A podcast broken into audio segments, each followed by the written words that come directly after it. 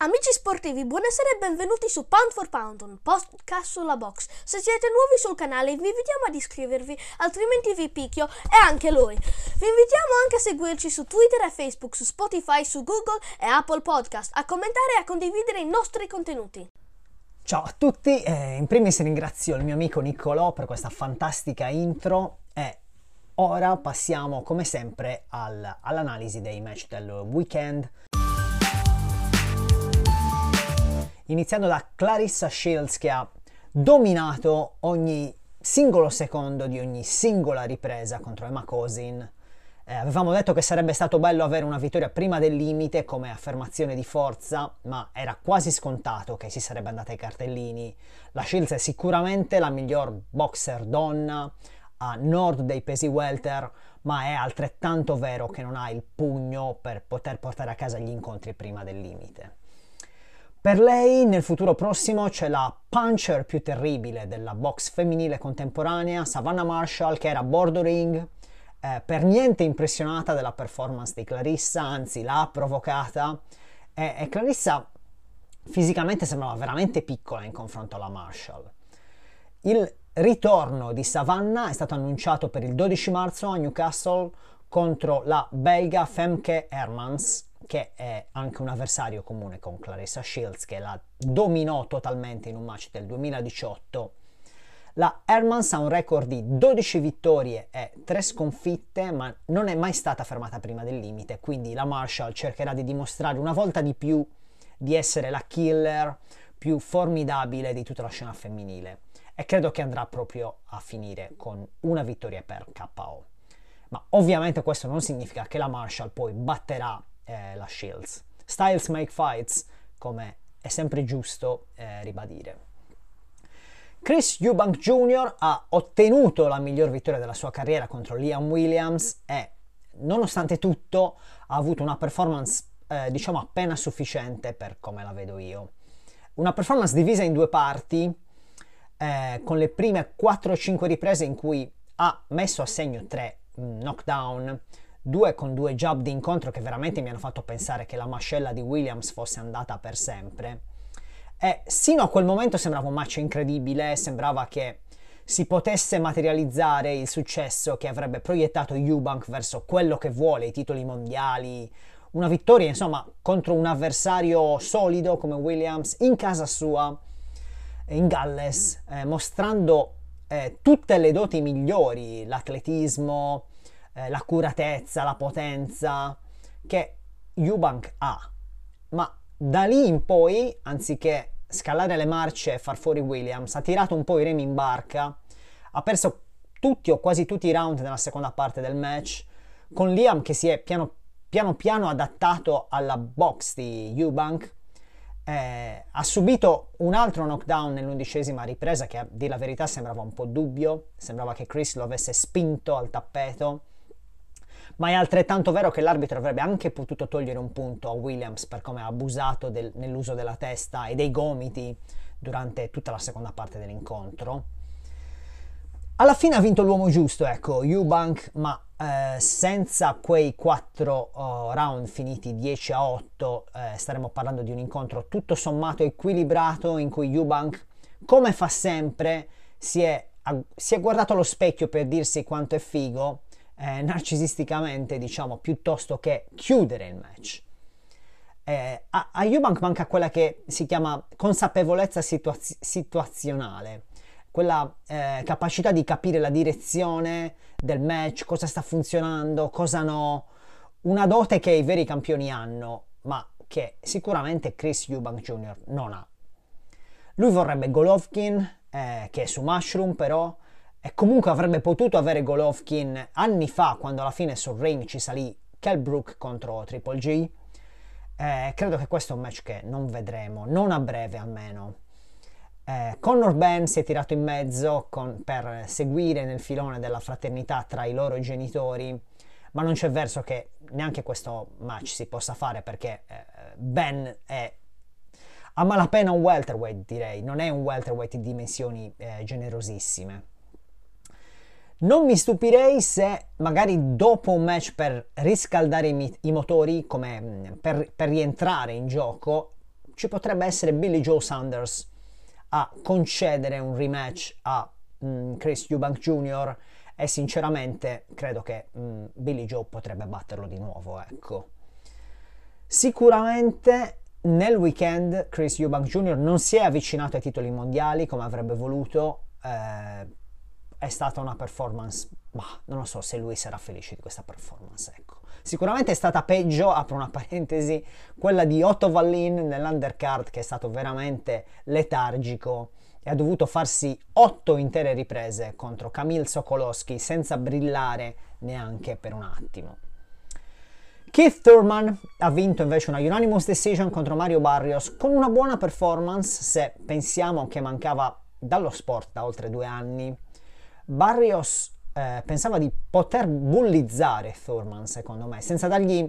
il giusto rispetto, ecco, o perlomeno non lo stesso rispetto che aveva dato alla potenza di Gervonta Davis. Quindi spesso e volentieri ha stazionato qualche secondo di troppo nel range ideale per Keith, che lo ha punito ampiamente con tutti i pugili nel manuale della box, con tutti i pugni, scusate, nel, nel manuale della box, ma non abbastanza da mandarlo a nanna prima del termine. Ma eh, oramai sono circa sette anni che Thurman non vince un match prima della campanella finale. Terence Crawford potrebbe essere l'uomo giusto per lui, visto che si trova nella situazione ideale, è un freelance e, e, e non ha ancora un avversario. E poi sarebbe l'uomo ideale se Keith vuole veramente tornare a competere per una cintura mondiale, come ha detto, visto che le altre strade, quella della W B C è intasata, eh, quella della W B A è comunque molto più lunga e eh, complessa, eh, visto che abbiamo l'incontro tra Butev e Stanionis, che sarà la finale per, per, per essere la difesa obbligatoria. E l'I B F eh, potrebbe ben presto ufficializzare un'eliminatoria finale ugualmente tra Boots Ennis e Cassio Clayton. Eh, una difesa obbligatoria dell'I B F tra i pesi welter manca veramente da un secolo, e se Errol Spence o Yordan Sugas, se dovesse vincere lui, se entrambi non saranno più attivi di quanto abbiano fatto negli ultimi anni, credo che una di quelle tre cinture che unificheranno in primavera andrà probabilmente vacante già quest'anno, e non mi sorprenderebbe se fosse proprio quella dell'I B F. Nell'altro evento della serata, eh, Jesse Bam Rodriguez ha, ha sconfitto Carlos Cuadras ed è diventato il più giovane campione del mondo attuale, sol solo ventidue anni, eh, salendo di peso come rimpiazzo dell'ultimo secondo contro un eh, avversario, diciamo, nobilissimo come è il, il principe, non a caso, uno che ha fatto la storia di questa classe di peso e che ha condiviso il ring contro i migliori nomi della generazione precedente.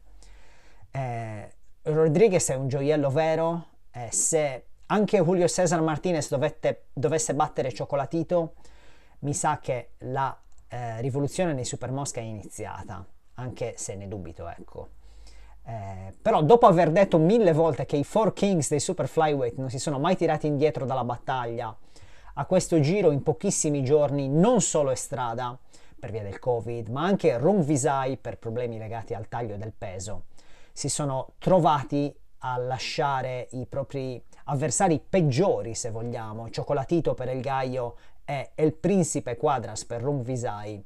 in balia di avversari dell'ultimo istante, eh, in balia della nuova generazione, se vogliamo. Passando alle novità, eh, continua ad esserci una certa preoccupazione per il silenzio di Dillian Whyte, anche se Eddie Hearn ha detto che eh, non c'è nessun dubbio che il match contro Tyson Fury sia l'unico piano e l'unico pensiero nella testa di eh, The Body Snatcher, che ha tempo sino al ventuno febbraio per sbrigare le pratiche relative al contratto che gli è arrivato da poco e sostanzialmente firmarlo. Eh, ci sono voci di corridoio che dicono che Whyte si potrebbe tirare fuori dal match e in quel caso Joe Joyce si è già proposto come sostituto, ma probabilmente questa è solo una tattica di Whyte per far innervosire un pochino il campo di Fury eh, di Frank Warren. Ma sono sicuro che una volta scambiati i, con i contratti eh, Whyte tornerà non solo a farsi vivo, ma mi aspetto che il processo di avvicinamento all'incontro con la conferenza stampa, e spero anche un faccia a faccia in un programma tipo The Gloves Are Off, eh, che però è su Sky ovviamente, mentre questo match sarà su B T Sport. Ma spero ci siano anche, ci sia un faccia a faccia, ecco, e mi immagino che ci sarà molto da divertirsi, perché eh, nonostante The Gypsy King sia un grandissimo parlatore, un provocatore di altissima qualità, Dillian Whyte è, eh, non è un uomo delle caverne come Deontay Wilder, diciamo, e non è neanche uno scolaretto perfettino come l'Anthony Joshua degli ultimi anni, ecco. Eh, Whyte è simpatico, ha senso dell'umorismo, sa toccare i tasti giusti, è un grande trash talker e sono sicuro che entrambi ci faranno divertire, anche nell'avvicinamento al match. Rimanendo nei pesi massimi, sia Murat Gassiev sia Andy Ruiz Junior hanno passato la mano e si sono rifiutati di accettare il match contro Filip Hrgović, come avevamo ben previsto ben prima che eh, gli venisse proposto l'incontro. La carriera di Gassiev come peso massimo non è ancora decollata per niente a causa dei mille problemi fisici, e Andy Ruiz Junior ha nei suoi progetti futuri incontri eh, sicuramente meno ambiziosi in relazione ai titoli mondiali, eh, perché ricordo, questo contro Hrgović mette il vincitore nella posizione di diventare la difesa obbligatoria per il detentore della cintura I B F, ma eh, chiaramente parliamo di incontri più redditizi per Ruiz contro nomi più noti al pubblico occasionale della box come eh, King Kong Ortiz, eh, Deontay Wilder o Joseph Parker, se si dovesse concretizzare il rematch. Anche se per Parker questa settimana sono venuti fuori anche i nomi di Joe Joyce e dello stesso Wilder. Quindi ora che è un freelance libero da obbligazioni contrattuali con qualsiasi promoter, credo che anche Parker andrà a fare un po' di shopping nella direzione più redditizia, come ha, spa- come, come ha fatto spesso in carriera in realtà. Eh, Parker ha guadagnato molto bene in carriera. In lista, continuando a scalare il ranking dell'I B F, c'erano due mancini, l'australiano Dempsey McKean, che ha passato la mano perché sarà impegnato contro Ariel Esteban Brancamonte nell'undercard di Okoli Czeslak a fine febbraio, e alla fine Zhang Jile, eh, il quarantenne cinese che ha voluto sin dall'inizio esplicitamente questo match contro Hrgović per poter competere per un titolo mondiale prima di appendere i guantoni. E da quant'è che vi ho detto che questo sarebbe stato quello che sarebbe successo? Da, dall'inizio, ecco, ed è fatta. Questo è un incontro fattibilissimo, sarà già ufficiale in questi giorni, visto che Mushroom promuove o copromuove entrambi, e chiunque ne esca vincitore sarà un avversario perfetto per il vincente del rematch tra Usyk e Joshua, perché in un certo senso apre ad una fetta di pubblico nuova, sia che sia quello cinese ovviamente gigantesco e molto più redditizio, sia quello del, dell'Europa balcanica, ecco. Hrgović sarà il favorito di sicuro, ma eh, Zhang è un pugile esperto, con le mani pesanti e un mancino, non ha niente da perdere e secondo me sarà un match molto più interessante di quello che può sembrare sulla carta. Nei mediomassimi pare che si possa concretizzare a breve un match tra Arthur Beterbiev e Joe Smith Junior a New York in estate. Eh, considerando che il Ramadan quest'anno finisce il primo maggio, direi che Beterbiev potrà essere pronto per i primi di luglio. Eh, mancano i dettagli e i dettagli sono in sostanza la borsa di Smith, a cui è stato offerto un milione e mezzo, ma che vuole un milione e otto di dollari. Quindi non è una richiesta spropositata, tenendo conto che il match si farebbe a New York, a casa di Smith, quindi. Che, eh, che quindi avrà sulle spalle il peso di portare la fetta più grosso di pubblico all'evento e di attirare l'attenzione. Ci sta quindi questa richiesta, ecco, anche se ovviamente Joe porta sul tavolo eh, delle negoziazioni solo una cintura, la eh, W B O, contro le due di Beterbiev, l'I B F e la W B C. E quando Beterbiev affrontò Gvozdik, quando entrambi avevano una sola cintura, presero un milione e mezzo a testa, giusto per fare un po' di proporzioni. Ad ogni modo, se non si trovasse un accordo, più tardi quest'anno a Joe Smith Junior toccherebbe probabilmente una difesa obbligatoria contro Anthony Yard, un match rischioso che eh, non credo andrebbe a generare lo stesso indotto, quindi eh, Joe farebbe bene a, ad essere pronto a limare le sue pretese se queste dovessero andare ad ostacolare questo showdown di unificazione contro Beterbiev. Due parole anche sull'altro campione di questa classe di peso, eh, Dmitri Bivol, che ha, di, che ha, che ha chiarito eh, come si sono svi, sviluppate le negoziazioni per il match contro Zurdo Ramirez, che poi non si è mai concretizzato, o possiamo dire che ancora non si è concretizzato.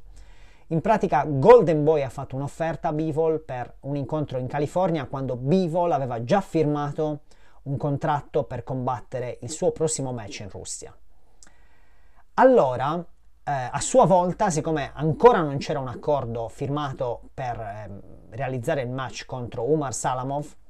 il team di Bivol ha offerto a Zurdo di combattere in Russia per la stessa identica cifra che era stata offerta a Bivol da Golden Boy per combattere in America. Ma il team di Zurdo ha rifiutato l'offerta.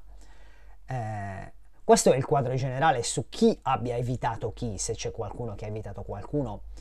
Sempre tenendo in considerazione che Bivol ha affrontato praticamente tutti o quasi tutti i migliori light heavyweight di questa generazione, mentre Zurdo avrebbe avuto la strada spianata per arrivare a Joe Smith junior e Beterbiev quando era con Top Rank, ma è passato a Golden Boy complicandosi la vita in un certo senso, ma anche migliorandosela se consideriamo che Eh, con che tipo di cautela De La Hoya sta muovendo le sue superstar, eh, penso a Jaime Munguia e a Ryan Garcia e anche Zurdo in questo momento, ecco. Ramirez comunque è il numero due della W B A, ehm, come Bivol combatte su D A Z N, e se veramente vuole questo incontro ci vuole uno sforzo minimo per realizzarlo, e dopo Beterbiev Smith questo è probabilmente il miglior match che i medio massimi possano offrire al momento. Aprendo una piccola parentesi relativa a Ryan Garcia, visto che l'abbiamo nominato, il suo prossimo rivale il nove aprile non sarà George Kambosos, non sarà Gervonta Davis, non sarà Devin Haney né Isaac Cruz, bensì il trentatreenne ghanese Emmanuel Tagoe. E per oggi è tutto quello che ho da dire su questo incontro. Sono felice di rivedere Garcia in azione. Ci sta che voglia scaldare i motori dopo oltre un anno di assenza. Eh, Tagoe non è un cattivo avversario, ma spero che i prossimi incontri dopo questo siano contro avversari nella top dieci dei pesi leggeri, perché eh, questo è il livello di competizione che ci aspettiamo da lui se vuole veramente confermare di essere nell'elite dopo la bellissima vittoria dello scorso anno contro Luke Campbell. Passando ai super welter, abbiamo finalmente anche la conferma del rematch tra Jermol Charlo e Brian Castaño, che si terrà il diciannove marzo a Los Angeles, ma la notizia più bella relativamente a questo evento è che nell'undercard ci sarà l'esordio negli Stati Uniti di Tim Tszyu, che avrà di fronte un ottimo rivale, l'espertissimo Terrell Maurice Gosha, uno che in carriera ha ceduto solo eh, davanti a rivali del calibro di Erisland Lara, Erickson Lubin, in entrambi i casi ai cartellini, e ha anche strappato un pareggio a Austin Trout qualche anno fa. Sarà interessantissimo vedere se Tim Tszyu confermerà di essere quello che tutti ci aspettiamo, ovvero il prossimo campione del mondo dei super welter, perché non è un segreto che è qui nell'undercard perché andrà a sfidare il vincente del match tra Charlo e Castaño, specialmente se sarà Castaño, perché come ho detto in altre circostanze, se fosse Charlo a vincere, immagino che vada a salire di peso, lasciando tutte le cinture vacanti.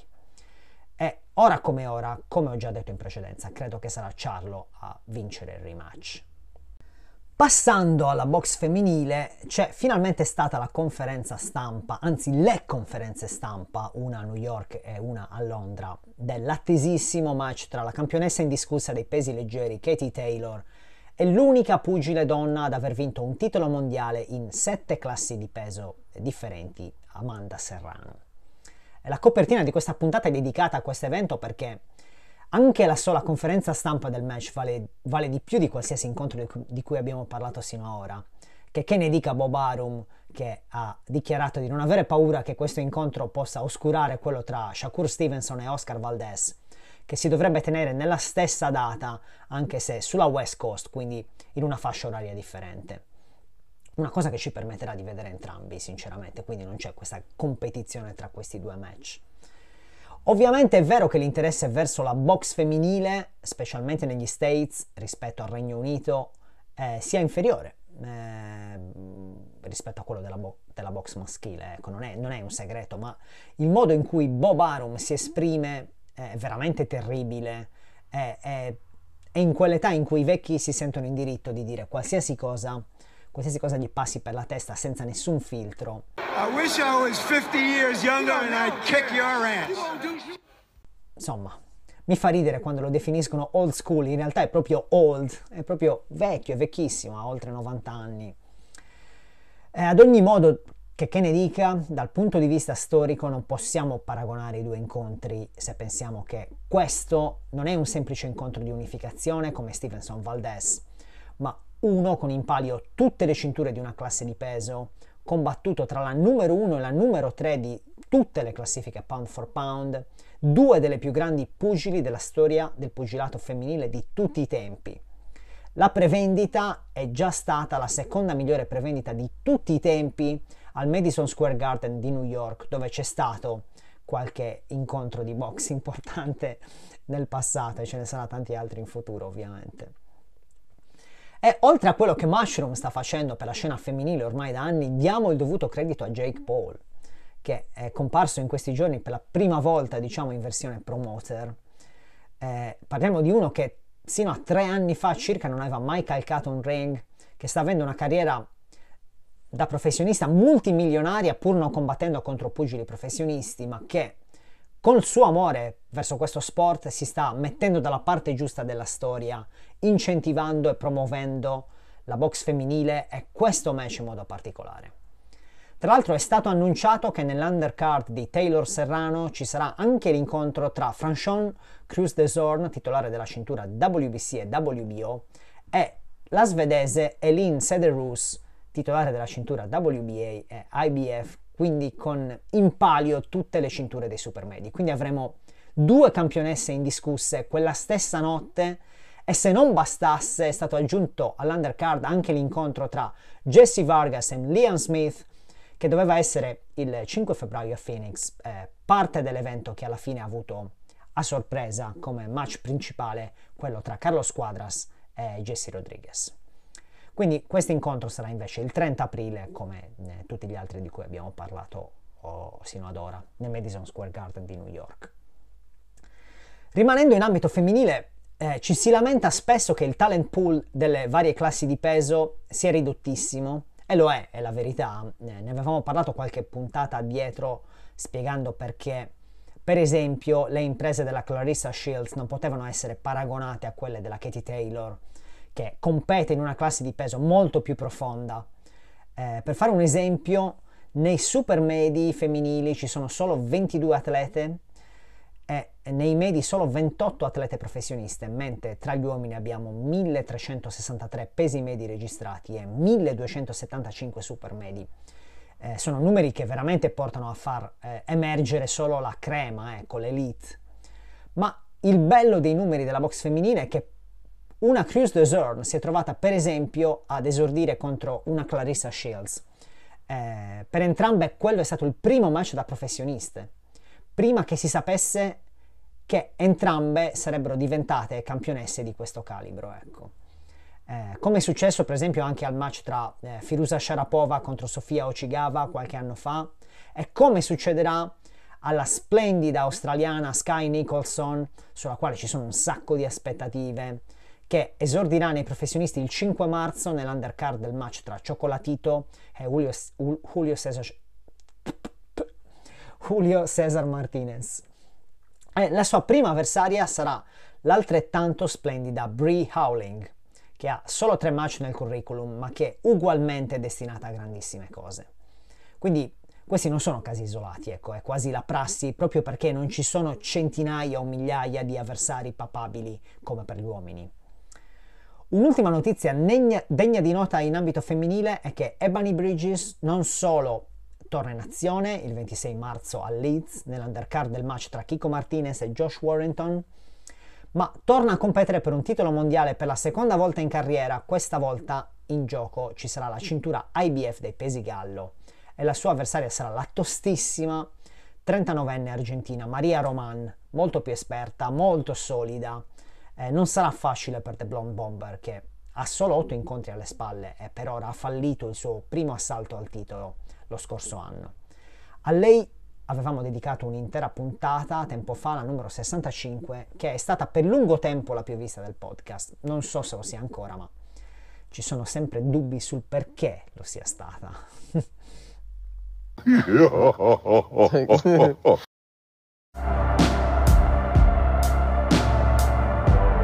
Passando agli incontri di questo weekend, l'unica card degna di nota è quella di sabato dodici nel bellissimo Alexandra Palace di Londra, messa in piedi da Mushroom, con in cima al cartellone l'incontro tra Daniel Jacobs e eh, John Ryder. Eh, non ero sicuro di voler parlare di questo incontro, ma chiaramente è un match interessante, non tanto in sé per sé, ma eh, nel quadro generale dei supermedi dietro a Canelo, in attesa che si capisca cosa il campione in carica voglia fare. Ecco, eh, ad un certo punto quest'anno le cinture di Canelo potrebbero anche andare all'aria se il pugile messicano decidesse di passare ai medio massimi, e la situazione si potrebbe fare veramente interessante al limite delle centosessantotto libbre, con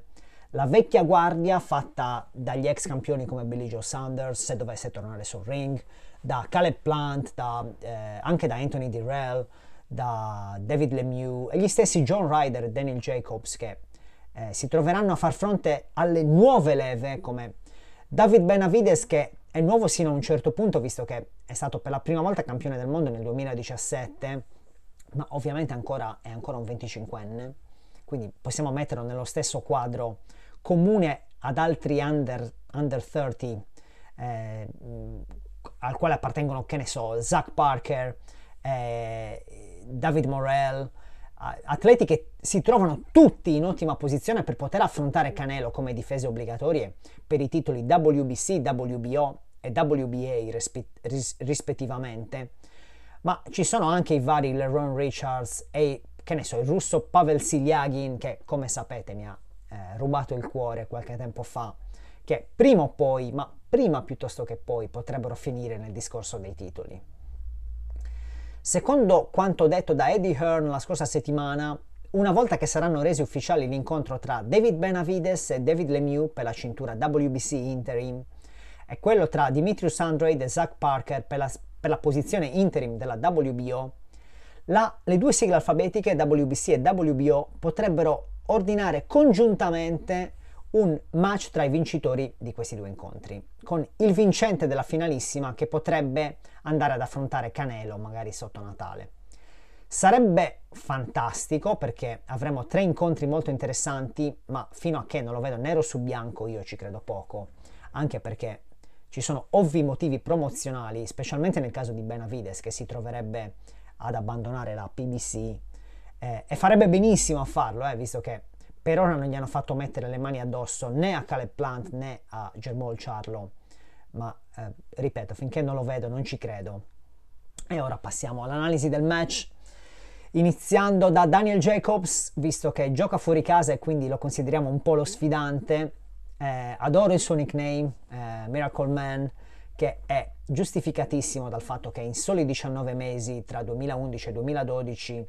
ha sconfitto una brutta forma di cancro alle ossa ed è ritornato a boxare ad altissimo livello, conquistando persino il titolo mondiale eh, dei pesi medi, eh, il titolo I B F nel duemiladiciotto contro Sergei Derevianchenko, quindi un miracolo vero e proprio.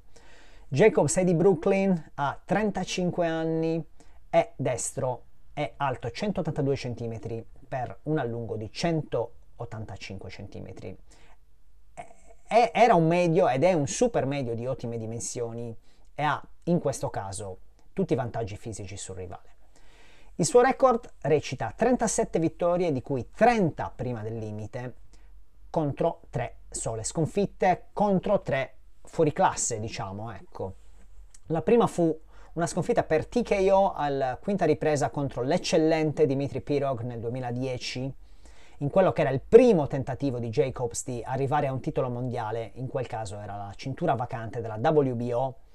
Pirog era l'unico al mondo che voleva salire sul ring contro Gennady Golovkin al tempo, e chissà che match ne sarebbe venuto fuori se il russo non fosse stato sfortunato come fu. La seconda sconfitta, molto competitiva, contro Gennady Golovkin fu una unanimous decision con Jacobs che, nonostante anche un knockdown subito alla quarta ripresa, perse i cartellini con un margine ridottissimo, centoquattordici a centotredici per un giudice e centoquindici a centododici per gli altri due giudici. Questo era nel duemiladiciassette, quando eh, Triple G veniva da ventitré vittorie consecutive prima del limite in oltre otto anni e nessuno voleva neanche sentirlo nominare, ecco. E questa fu la performance che probabilmente convinse Canelo ad incontrarlo, in sostanza. Golovkin al tempo aveva le cinture eh, W B A, W B C e I B F, ma in caso di vittoria di Jacobs quest'ultima cintura non sarebbe stata in palio, perché aggirando la regola dell'I B F che prevedeva una seconda pesata la mattina del match, Jacobs decise di non presentarsi sulla bilancia e quindi si presume che avesse più di dieci libbre oltre il limite consentito nei pesi medi. Eh, e proprio da allora, in caso di unificazione, ma solo in caso di unificazione, l'I B F non chiede più ai propri campioni il secondo peso, perché altrimenti rischiano di essere penalizzati, perché solo loro lo dovrebbero rispettare e gli avversari no, ecco.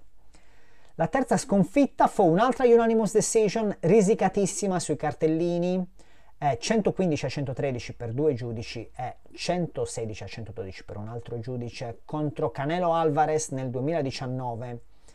In questo caso Jacobs era il titolare della cintura I B F, ma nonostante tutto la mattina del match, anziché arrivare sotto le centosettanta libbre, dieci in più del limite, si presentò oltre le centosettantatré libbre e dovette pagare non so quante centinaia di migliaia di dollari di multa, ma tant'è. In questi ultimi due match, contro Golovkin e contro Canelo, eh, Jacobs era eh, nettamente più grosso dei rivali sul ring e, al di là di quello che dicono i cartellini, sebbene sia stato molto competitivo in entrambe le circostanze, credo che in entrambi i casi non ci fossero dubbi né controversie di sorta su come si siano svolti i match e su chi meritasse la vittoria finale. Comunque Jacobs ha senza dubbio mostrato di poter condividere il ring con due fuoriclasse delle classifiche pound for pound come Golovkin e Canelo, solo che da allora è passato nei supermedi, eh, ad inizio carriera ha combattuto diverse volte al limite delle centosessantotto libbre a dir la verità, ma dal duemilatredici era stabilmente un peso medio. Comunque dal, dal match contro Canelo, che è stata la sua ultima uscita tra i pesi medi, è salito di peso e nelle ultime due performance contro Julio César Chávez Junior e Gabe Rosado ha vinto, ma eh, non ha convinto, come si dice, specialmente contro Rosado, in un match in piena pandemia, senza pubblico, che per lunghi tratti è sembrato una sparring session, e alla fine fu una split decision in favore di Jacobs, ma sarebbe potuta finire facilmente anche in favore di Rosado, che sembrava voler di più la vittoria, ecco. Jacobs è un pugile Eh, fisicamente imponente, che sa far valere le proprie dimensioni, è atletico, o almeno lo era, mi chiedo se lo sia ancora a trentacinque anni, ma nei giorni migliori lo era di sicuro. È piuttosto rapido con le mani, non è un vero e proprio switch hitter, eh, non è efficace come Terence Crawford per esempio, ma eh, passa a southpaw spesso in azione, eh, tra un colpo e l'altro, e cambia gli angoli molto bene in fase offensiva, ma non difende altrett- altrettanto bene, e forse farebbe bene ad evitare questa cosa in alcuni contesti. Eh, se non ricordo male, Golovkin lo mise giù proprio mentre indietreggiava in guardia mancina, e anche contro Canelo ha avuto sicuramente più successo quando oh, stava boxando come destro. Ma magari contro un mancino come John Ryder gli potrà anche essere utile in qualche modo passare a southpaw e poter jabbare con la mano destra contro un avversario più piccolo di statura e con un allungo nettamente inferiore. Eh, tuttavia, da professionista, Jacobs non ha mai incontrato un mancino di alto livello e l'unico che trovo nel suo curriculum è un tale noto come Leshon Sims, che ha affrontato nel lontano duemilaotto al suo quinto incontro da professionista, quindi non proprio un test di alto livello. Passando a John Ryder, noto come il gorilla di Islington nel nord di Londra, a due passi dall'Alexandra Palace se vogliamo. Ryder ha trentatré anni, è mancino come dicevo, è alto centosettantacinque cm con un allungo di centottantatré cm. Il suo curriculum recita trenta vittorie, diciassette prima del limite e cinque sconfitte totali, tre delle quali eh, piuttosto celebri, se vogliamo, contro avversari almeno di, di alto livello e anche controverse, direi. L'ultima è stata quella contro Callum Smith nel duemiladiciannove, quando per la prima volta in carriera ha potuto competere per un titolo mondiale, quello uh, W B A dei supermedi, ma ovviamente anche la cintura di The Ring Magazine era in palio. Fu una uh, unanimous decision con margini piuttosto ampi sui cartellini, ma fu mo- un match molto competitivo sul ring, con un rider che fu molto più accurato nei colpi rispetto a Smith in ben otto riprese. Quindi insomma, questo per dirvi che controverso è quasi un eufemismo. Quella precedente eh, fu contro Rocky Fielding nel duemiladiciassette e fu una split decision,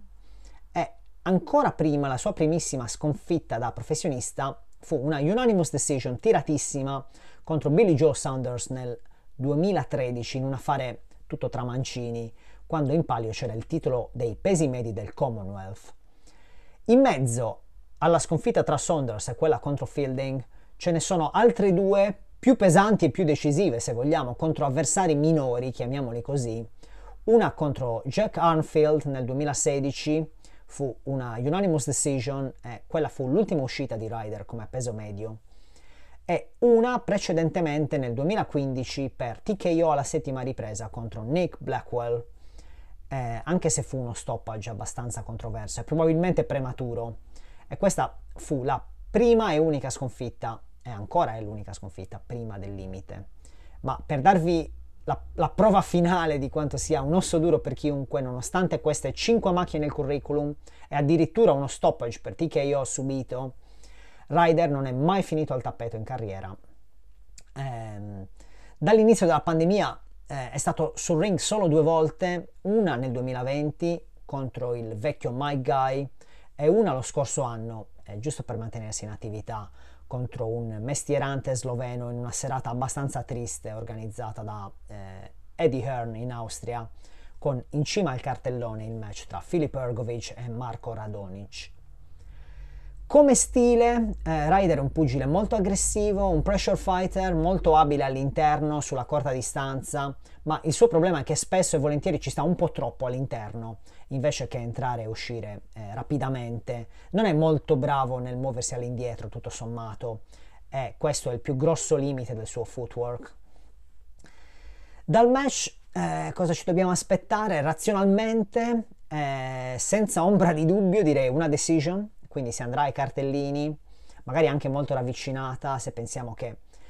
nessuno dei due è mai finito veramente K O e nessuno dei due ha mai vinto prima del limite in maniera spettacolare per T K O o per K O negli incontri di più alto livello, di questo livello, ecco, contro altri atleti della top dieci dei pesi medi e supermedi. Jacobs in pratica non vince per eh, K O dalla vittoria nel rematch contro Sergio Mora nel duemilasedici, quindi parliamo di cinque anni e mezzo fa, prima di salire sul ring contro Golovkin, eh, quando Jacobs era considerato un vero e proprio puncher. Il suo record al tempo era di trentadue vittorie, ventinove prima del limite e una sola sconfitta, con quindi una percentuale di vittorie prima del limite dell'ottantasette per cento, che in questi ultimi cinque anni è calata sino al settantacinque per cento, quindi tantissimo, eh, a causa di sei decisions negli ultimi sette incontri sostanzialmente. L'unico finito prima del limite fu quello contro Julio César Chavez junior, che si ritirò senza che si capisse bene perché, ecco, ma questo è quello che Chavez junior fa. Ryder ha avuto qualche vittoria prima del limite recentemente, ma con avversari di livello chiaramente inferiore, e c'è da dire che per lui ogni volta che l'asticella si è alzata c'è sempre stata una sconfitta, eh, spesso in incontri competitivi e tiratissimi, ma eh, pur sempre una sconfitta. C'è da dire che eh, stavolta Ryder gioca in casa e i giudici potrebbero avere un occhio di riguardo per lui. Eh, tra le altre cose, il suo promoter Eddie Hearn ha un debito con Ryder per via di quei cartellini eh, che abbiamo definito controversi nel match contro Callum Smith, quindi non mi sorprenderei se questa volta dovesse trovarsi dal lato giusto della barricata e magari vincere una majority decision o una split decision. Sicuramente Jacobs dovrà fare qualcosa in più di quanto abbiamo visto contro Rosado se vuole vincere questo match. eh, dando per scontato che Ryder sarà iperattivo come sempre e non lascerà il ring senza aver dato tutto quello che può dare, come ha sempre fatto. Eh, Jacobs ha eh, trentacinque anni ormai, è secondo me in un certo senso più sacrificabile, sacrificabile di Ryder a questo punto della sua carriera, dato che probabilmente il meglio che poteva dare lo abbiamo già visto, ma eh, se mi sbaglio Jacobs deve usare la sua fisicità per bullizzare Ryder, spingerlo sul back foot e mostrare tutti i limiti che ha quando non può essere lui a dettare il ritmo del match, stando addosso al petto dell'avversario. Ma sono anche curioso di vedere se i due stili di questi due pugili si mischiano per bene, perché potrebbe essere un incontro parecchio brutto, ecco. Detto questo, il mio pronostico ufficiale dice John Ryder per majority decision o split decision o, o una unanimous decision risicatissima con sette round su dodici a suo favore o una roba del genere. Questo è tutto per oggi, vi rinvito a iscrivervi al canale, a seguirci su social media, a commentare con le vostre opinioni e see you soon!